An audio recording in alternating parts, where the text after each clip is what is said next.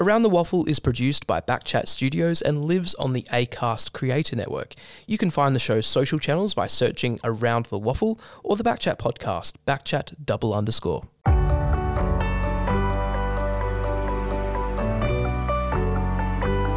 Yes, hello and welcome to all our wonderful West Australian football fans to this week's preview edition of Around the Waffle. We're in full swing for the season. Round two is not too far away. Five games on Saturday, and after round one, if the first round was anything to go by, wait till we preview the matches for round two. We've got some crackers in store. You can listen to us wherever you get your podcasts or on the Backchat YouTube channel, or you can like us on our Facebook, Instagram, and Twitter. My name is Paul Persic. It's always a great pleasure to have your company. And today I'm joined by a smooth, slick operator behind the mic. He does some great work in podcasting and in commentary for Seven's Waffle coverage, Tyson Beattie. He joins me today on Around the Waffle. TB, welcome. Paul, thanks for having me. It's uh, it's a pleasure to be on Around the Waffle. I think we called a game a long time ago. Uh, together back in 2017 or 16 or something like that at East Fremantle Oval, way back in the back of the Merv Cowan stand. And um, now it's great to see you to have your own podcast, and it's looking fantastic at the moment. It feels like old times, doesn't it? You know, 2017, it feels like a long time ago since we called that game over at uh, the old stand. Of course, East Fremantle Oval getting a, a well overdue makeover. But uh, it's, it's, a pleasure to have you on today, and uh, we've got a big show coming your way. First of all, Tyson, some of the big news items leading into the season. What about the opening round? It was revealed that there was a huge crowd spike uh, for all the five games over the Easter weekend. Just, just around 15,000 people attended those games, a 52% increase in attendance from last year. A huge boost for the competition and good for waffle footy. Yeah, and I believe um, that's the biggest aggregate crowd since for a non-WA day round since round six two thousand and nine. So that's a pretty pretty good effort by the Waffle, and probably credit to the WA Footy Commission for the amount of marketing and promotion that they've put in. They had a big campaign going into the year. Uh, they put a lot into it, and it seemed to have stuck because those crowds were pretty good. The fixtures were great as well. The game at Leederville was sensational. The grand final rematch up at Pentanet as well. So um, I think a great effort by the competition, and, and they certainly got the reward for it. They certainly did. And not only the fans that turned out, those that have been following Waffle for such a long time, but also new fans that were attracted to the product through the new marketing campaign. It really is a big tick in the box. Yeah, it is. I mean, I think the, the campaign is really aimed at trying to bring people to the ground for more than just the football. It's an event, it's an opportunity to bring families, younger people to the ground. They had a great success with that grand final in terms of the festivities around the game. And I think they want to tap into that idea a little bit more and give people something uh, to, in addition to great football, but also a reason to go to the ground. And I think a lot of the clubs took that up with um, you know putting on food trucks and other uh, things that can can bring people to the ground. So it's a good effort by everyone involved. They wanted to capitalise on that grand final success at Leederville Oval last year, that day in October, and it seems as though the West Australian Football Commission are really fared income about this new direction. And so far, the first step has been achieved. It's just a matter of consistently achieving it and keeping those crowds in. Yeah, and I think you know every club sort of has their own little way to attract their types of supporters they, they want to get there.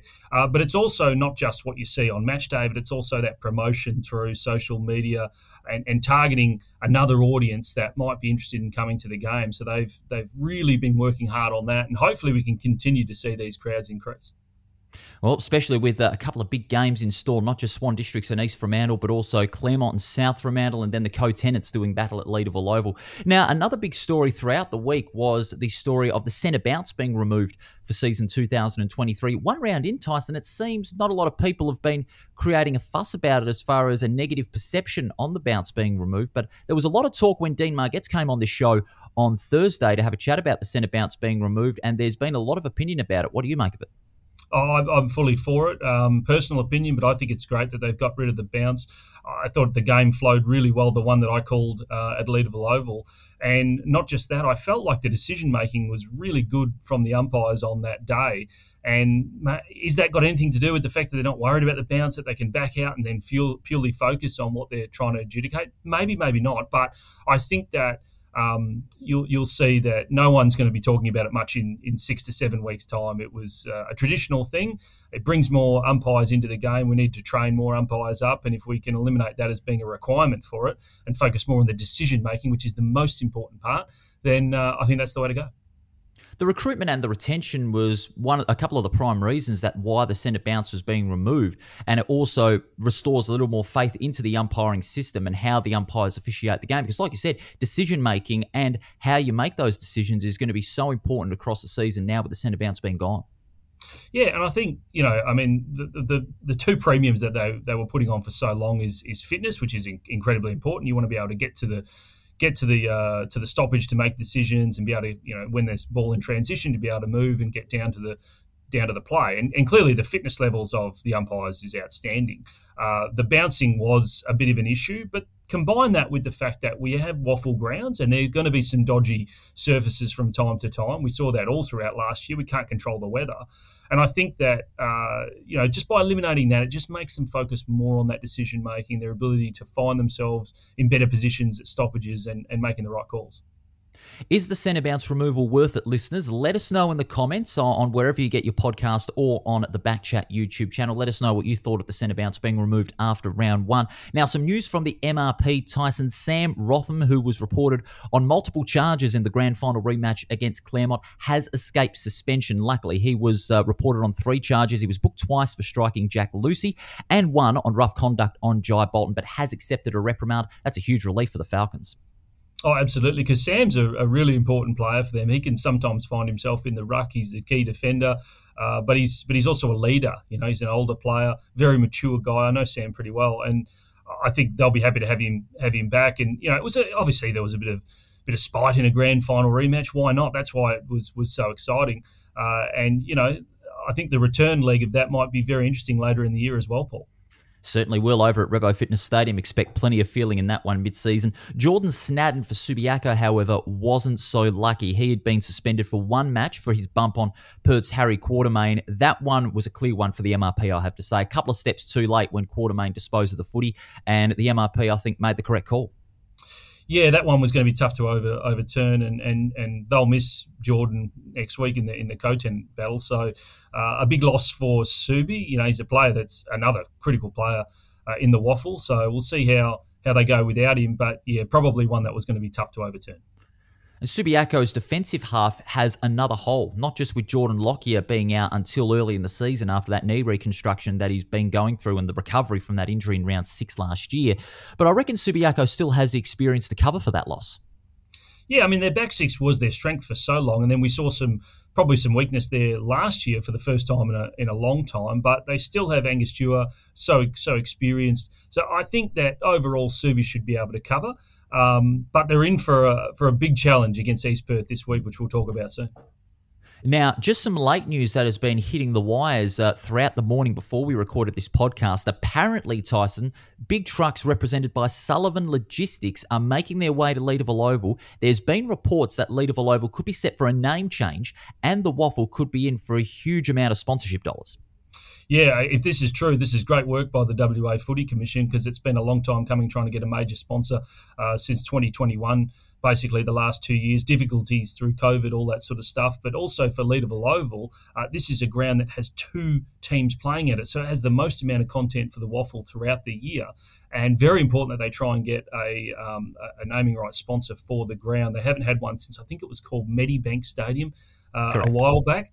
Uh, so it's, it's definitely uh, you know these things can can annoy supporters that it doesn't have the traditional name at times. But remember, any any revenue and, and, and money coming into the game is a fantastic thing for the sport. Yeah, for the WAFL, any any any amount of sponsorship dollars that are coming in is going to be a huge boost long term, and in particular short term, because especially now with the new marketing campaign, the goal to attract new fans into the competition, all those factors combined, there's going to be more ticks in the box for the West Australian Football Commission, and they can be credited for the efforts so far. Okay, let's get into our match previews, Tyson. Round two of the WAFL season. We're going to start it off at Pentanet Stadium in Joondalup, West Perth and West Coast. Some would say this is going to be a one-sider. I don't really think this is the case because, especially with West Perth, they looked pretty rusty last week against Claremont in the grand final rematch. If you look at one stat in particular, Tyson, third equal most inside 50s with 51, but they had the lowest conversion rate of all the teams in round one, every 10 entries uh, for a goal. Yeah, I mean, that might be a little bit of rust, Paul, but remember, they lost last year's game, round one, against mm-hmm. Claremont as well. And then bounced back and had a tremendous win against Peel Thunder down in Mandurah. I called that game at the time, and I thought they were fantastic. They kicked seven goals in that first quarter, and they managed to to hold on for the victory when Peel came back a little bit more later in the game. So I think um, they wouldn't be concerned about dropping that first game, even though they would have liked to have won that grand final rematch. Uh, I think that they, uh, you know, well positioned. It's a long season. There's still 17 more games to go in the regular season, so I think uh, no no dramas with that. They probably just want to sharpen up and, and that sort of thing. Remember, they have had a shorter off season than most other clubs other than Claremont, so. Uh, I think I don't expect that they'll be they'll be looking into that loss too much as, as being a, a problem down the track.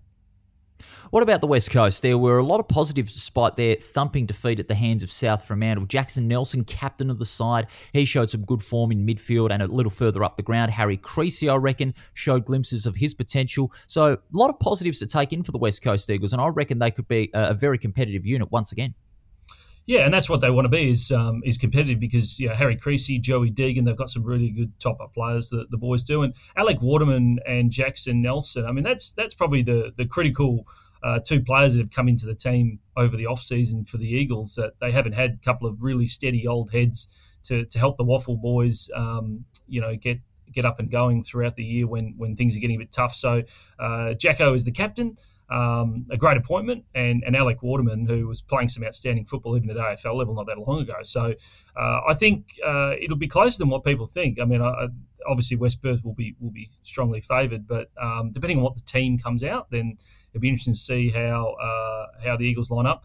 And you know, it might be might be a tight one. I remember back in 2019 they played a ripping final there, and did, um, yeah. it was Brady Gray that actually kicked the game-winning goal uh, for West Coast in a final uh, up at Joondalup in a big crowd and and they weren't too happy about that. But but West Coast in their first year as a standalone team in 2019, making the semi final after that game. So that was, I think, the last time West Coast won up at uh, Joondalup. So uh, it's been a long time, and and West Perth have a big advantage there normally, uh, and and a big one over over us for sure.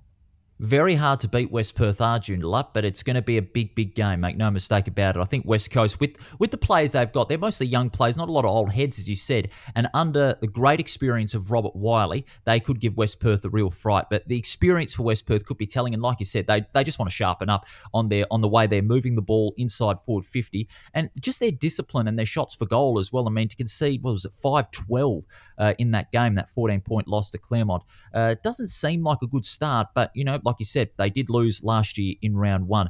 Next game, what a cracker this one's going to be. Steel Blue Oval, Swan Districts, East Fremantle. They met in the same round last year. The Sharks got up by nine points. This one's going to be another cracker. Yeah, this looks like a great game uh, on paper. This Swan Districts versus East Fremantle. You know, Swans coming off that heartbreaking loss last week, but they're so good at home. I mean, they're really, really good apparently they've won the last nine games at Bassendean Oval. Is that right? That's that's in our notes here, Paul. That's amazing. La- last second, nine games. That's correct. Yeah, the second longest streak at their home ground at Basso, which it's a great place, isn't it? I love going out to Bassendean. Oh, the amazing. atmosphere, the three grandstands, uh, the can bar on the other side. Uh, the people are really fun to talk to, and they just love their team. So it's going to be a, a great game. And Fremantle have high hopes for this season. So you know, losing last week to Peel Thunder, you know, tough way to start going down to Peel round one for a team that's probably hoping to maybe make a grand final this year. Uh, dropping that one, but like West Perth, they shouldn't worry about that too much because there's another 17 games. Here's the next opportunity against Swans, and you know I think this is going to be a really tight game. It's a hard one to call this one, um, but Swans with that midfield, that pace, that's where they can win the game over East Fremantle. The Sharks with their spread, they're hoping to to get as many entries as possible and, and get conversions through their big key forwards. So it's a really tough one to call. It'll be a great game.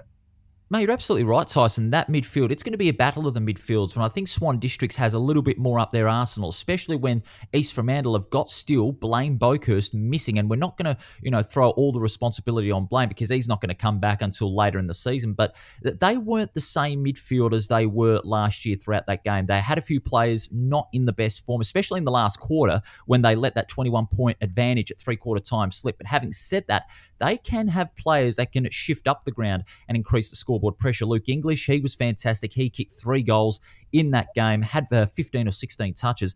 And Cody Walker, he can take a few good pack marks and really provide that additional flare up the ground for East Fremantle. Yeah, and for East Fremantle, the, the player to worry about is Aiden Clark. He was sensational last week for oh, Swans. Yeah. Um, his running carry was brilliant. Um, he gets off the leash and he's very hard to defend. And his delivery inside 50 is pretty good too. Uh, but you know that that's that's the guy I'd worry about for, for Swans. Even though they've got all those other weapons, they have a pretty good midfield Swans, and so does Fremantle. So that'll be the, where the battle is won lost. Are also in Swan District's defensive half because they've got a key weapon in Brandon Ursek. His intercept marking can really nullify the Sharks' forward influence in the game. Yeah, and Brandon is had a great game last week as well. Co-captain, um, reliable player, makes good decisions with the ball. Um, the guy I would like to see a little bit more out of this week, Chris Jones, the other captain, the other co-captain yeah. of Swans, um, had a few opportunities last week, and in, in the second half, once Swans got back into the game. But he's such a dangerous forward. He's very rangy, hard to defend, long arms. If he can get off the leash and kick four or five, then Swans are a great chance. Now, from one cracking game to another, Claremont and South Fremantle. This one's going to be on Channel 7 from 2 o'clock. What a game this one's going to be. Both teams have had a few cracking encounters over the last few years, including that amazing grand final at Fremantle Oval. Last time they met here at Revo Fitness Stadium, appalling conditions. The Bulldogs got the job done, but the Tigers very hard to beat at home. Yeah, they are pretty hard to beat at home. And, and you know what's amazing, Paul, is is this would be their 1,000th win if they win this one. So that their current record 999 wins, 1,016 losses, and 11 draws. That's amazing considering Claremont's success in the second half of last century into this century. I mean, they've been probably the one of the one of the standards of of the waffle since the 1980s, and yet they have an actual overall losing record. So their early years in their in their history were pretty tough, which is which is amazing. These two teams haven't played at Claremont Oval um, or Revo Fitness, as you say, for uh, for some time, um, and it'll be interesting to see how Souths handle handle the ground. A little bit different to the dimensions of, of Fremantle Oval, um, and they've also played it regionally as well recently. So I think uh, it'll be a good game. I think Souths, you know, they, it was good for them to to get that get a win on the board early, given they're starting from behind with those two games, uh, negative eight points on the ladder. So they'll want to get they get another win. All of a sudden they're at zero, and that makes them okay. There's still a chance that they could go and make the, the top five, even though they've started two games behind. But the Tigers at home, and remember they'll be up and about after that win last week. They're desperate to overcome um, last year's grand final loss and, and another recent grand final loss to South Fremantle in 2020. Uh, they'll think that it's their year, and they're not going to want to let a, a, chance slip at home in their first game uh, at home at Revo Fitness this year.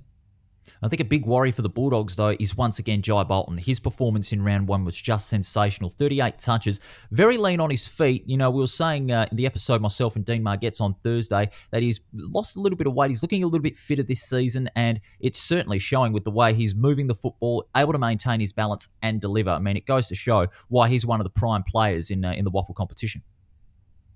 Yeah, and you know maybe a chance to win a, a, another Sandover medal. Wouldn't that be amazing? I mean, it's such a rare mm. thing if he was able to get another one. Um, but yeah, I mean, it, it, losing a bit of weight at that age, it, it can be really difficult uh, for players to drop weight and then change their games. But uh, it's a good observation. It might have been something that might be able to take him to another level for for the Tigers, and you know maybe that's a another another means to to getting back into the grand final and uh, his distribution from halfback coming into the midfield. I mean, he's he's a great player. He's been a fantastic player since he's come across from Victoria. Now, he certainly has, and uh, his resume really proves why he is one of the best. And another thing for Claremont, too, is just the way they're able to move the ball across the ground and open up play. They're willing to take the risk. South Fremantle, they have to counter that with physical pressure.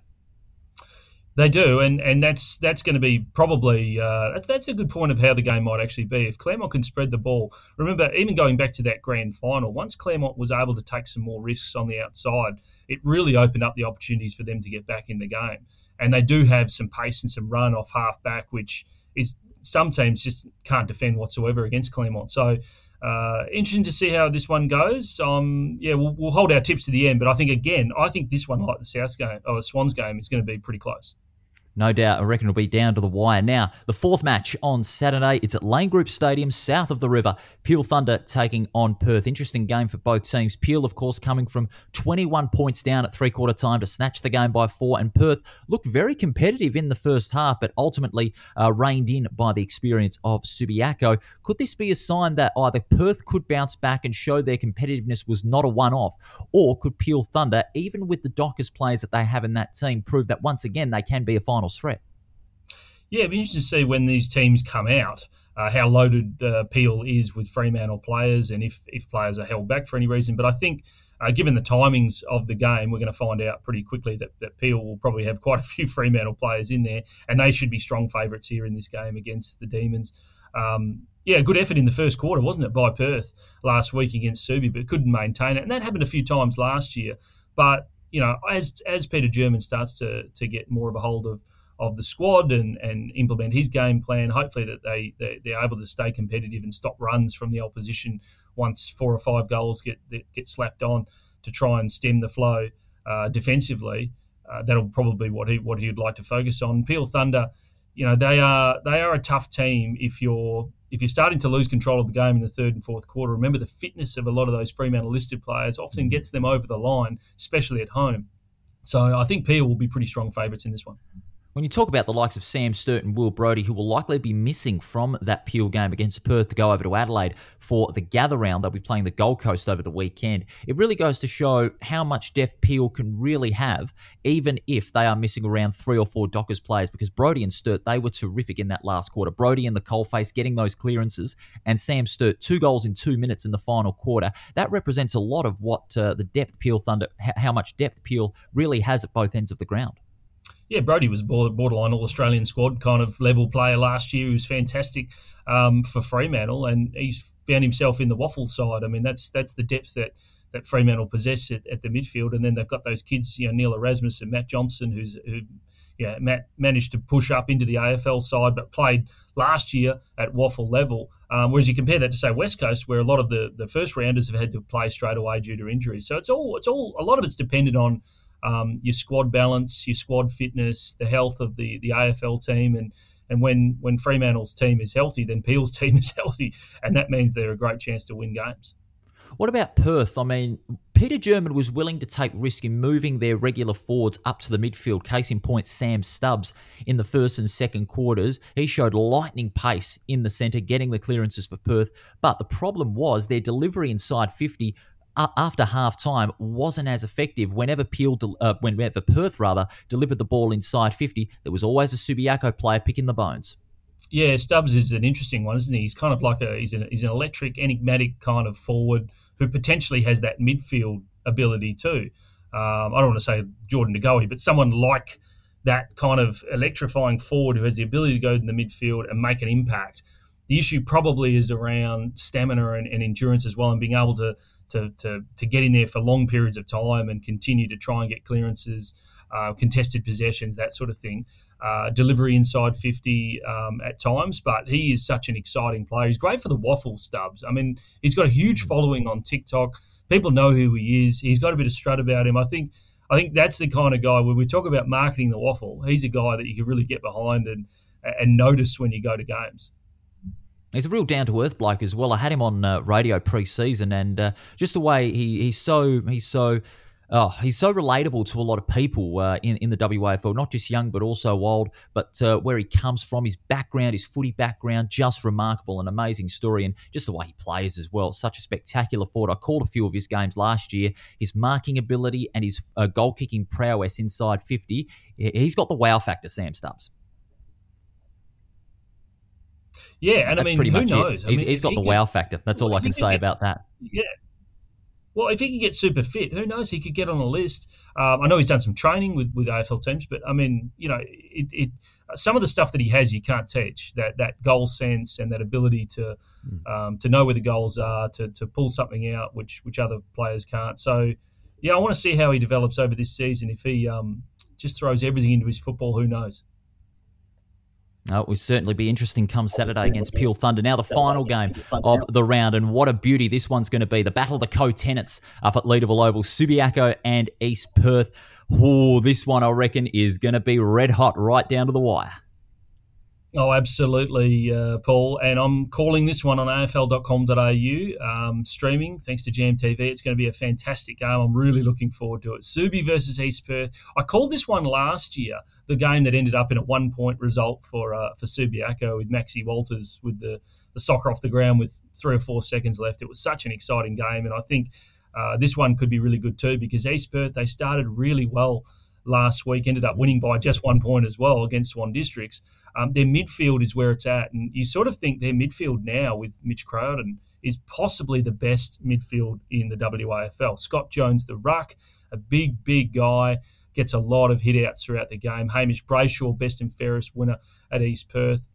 Crowden, as I mentioned, coming into that team as, a, as an acquisition. Uh, Angus Schumacher, fantastic player. So they've got a lot of weapons, and they've got some young players as well and they've shored up their their key defensive stocks and their and, and their forward stocks aren't too bad. So I think East Perth, their goal has got to be finals this year with the improvements that they've made to their team. And here's a great test. They've knocked off Swans. Now they've got Subiaco, who's kind of owned them in the last few years. In fact, they've won their last four games and 16 out of 17, Paul. That's amazing. What a streak. It goes all the way back to 2015. Only one win and that was in the COVID uh, year of 2020. That was by nine points. So this is a huge test for Ross McQueen and East Perth up against Subi. Bo Wardman, so experienced and so so many experienced players with Subi. So I love this game. I reckon it's probably going to be the game of the round. I would think so, especially with so many weapons at both sides. You talk about Subiaco, their midfield kitchen. Walters even shifted up the ground during uh, Saturday night's win over Perth under lights, and he was huge in the coalface and even a little further up the ground, like you said. And also up forward, I reckon this is where Subiaco could win the game. Ben Sokol. When he gets into form, he is hard to stop, no matter what defender you put on him. And wasn't he brilliant again last week? I mean, Sokol, I, just think he's a, a fantastic player, a great waffle player. Um, he's kicked so many goals. He's so reliable, and he's not a big guy either. I mean, to be a leading forward at his size, uh, and he's the way he converts goals from different angles uh, inside fifty. Um, he's just a gem. So they've got to stop him. The problem for East Perth has been kind of fade outs to a degree. Last year in hmm. particular, and then in round one, having a dominant lead in the game, and they're just allowing the opposition to get back into the game and not really having a way to stop that or combat that. So can East Perth get on top early? I think they can, but whether or not they can maintain uh, throughout the game will be the key question for them. And then Subiaco, uh, if they get behind, can they respond? Do they have the ability um, to get back into it as well? So I'm fascinated by how this one's going to play out. Uh, but I think it's going to be a really good game. The weather looks okay on the weekend, even though we've got a lot of rain here on Thursday and Friday coming up. I reckon that uh, a nice clean surface at Leederville, we should see a great game. I reckon we should. And with that in mind, let's go to the tips for round two. We'll start things off with uh, West Perth and West Coast. Hopefully, fingers crossed, personally, I go more than one from five this round. But anyway, West Perth and the Eagles. Who wins over there in Joondalup? Okay, well, I've got my West Coast hat on here, so Falcons fans probably not going to like this, but I'm going to I'm going to predict an upset here, Paul. This might not be a very common prediction, but I think it could be a close one, five point win to the Eagles. There's going to be some many uh, shocked Falcons fans after that, but uh, I'll say West Perth. But I reckon it's going to be only four goals. Some some would say it's going to be another 50, 60 point thrashing. I don't think that's really the case. I mean, especially with West Coast, you know, fielding so many positive, despite the margin that they got beaten by against South Fremantle. But uh, I reckon West Perth they'll they'll you know sharpen themselves up quite nicely after their round one loss. So West Perth for me by about four goals, and then the first of the real hard to pick games this round: Swan Districts and East Fremantle. Yeah, that is a tough one, and Swans at home are really really strong. East Fremantle. Um, bring in a, a, really good team though, and I think they should bounce back. I think even though they lost that game, they really did dominate large periods of it against Peel Thunder. My prediction is going to be East Fremantle by two goals, twelve points. He's Fremantle by 12. I'm going to go the other way. I'm going to say Swan District's hard to beat at home. Aidan Clark on fire. And Jesse Turner playing in tandem, Clark and Turner in the midfield can be deadly. That's what will win them the game. Claremont and South Fremantle from Revo Fitness Stadium, another cracking game. Yeah, this is a this is a tough one to pick, but I think the Tigers uh, they're up and about. They're at home. Um, South Fremantle haven't played a lot there at Revo recently, and I think that the Tigers are going to win by 13 points. Tigers for me as well. Uh, it's going to be a good game. No, no, make no mistake about that. Uh, Peel Thunder and Perth from Lane Group Stadium in Mandurah. Yeah, Peel. The, this is probably the, the more dominant game of the weekend, or one-sided game of the weekend. I think Peel Thunder again at home against Perth. Uh, I think Peel probably win this by four goals yeah, Peel for me as well, round the same margin. But expect Perth to be very competitive. They showed glimpses of that on Saturday night in round one. And finally, oh, this is going to be a good one. You'll be at this one, like you said. Battle of the co-tenants at Leederville Oval, Subiaco and East Perth. Yeah, I mean it's it's so hard to pick against Subiaco. Um, you know, even though when you, you think they're going to be on the downward slide, they still have so many great players and such a such an even list. I I, I have a feeling though East Perth that the the energy after they had that victory the other day, uh, the supporters are up and about. They're trying to make the finals for the first time in five years. New coach. I reckon they're going to win this. It's going to be really tight, maybe just three points, East Perth.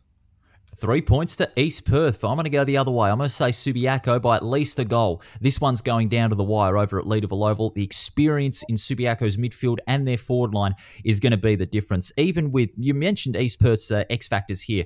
Brayshaw, Schumacher, Crowden, and also Scotty Jones in the ruck. They're going to be big for East Perth, but the Lions' experience all over the ground is going to be too strong. Can't wait for round two, Tice. And we thank you for joining us on uh, on Around the WAFL. Good luck uh, with the call at uh, Leederville Oval. That one's going to be a beauty. Thanks, Paul. It's been a pleasure. Uh, love the show. You're doing a great job, and uh, yeah, hopefully get on again sometime. Uh, certainly will, mate. And uh, to our listeners and our viewers, we thank you very much for your company, listening on wherever you get your podcasts and also on YouTube. Don't forget, Tuesday, our round two review, our regular co host, Taylor Cowper, is going to be making his debut for season 2023. We can't wait to have him on for the first time in a big, big season of WAFL Football. Make sure you like us on our Facebook page, our Instagram, and on Twitter so you can find out where our shows are available to, and you can check out some of our reels and our highlights as well for every episode. We look forward to your listenership on Tuesday when we review round two.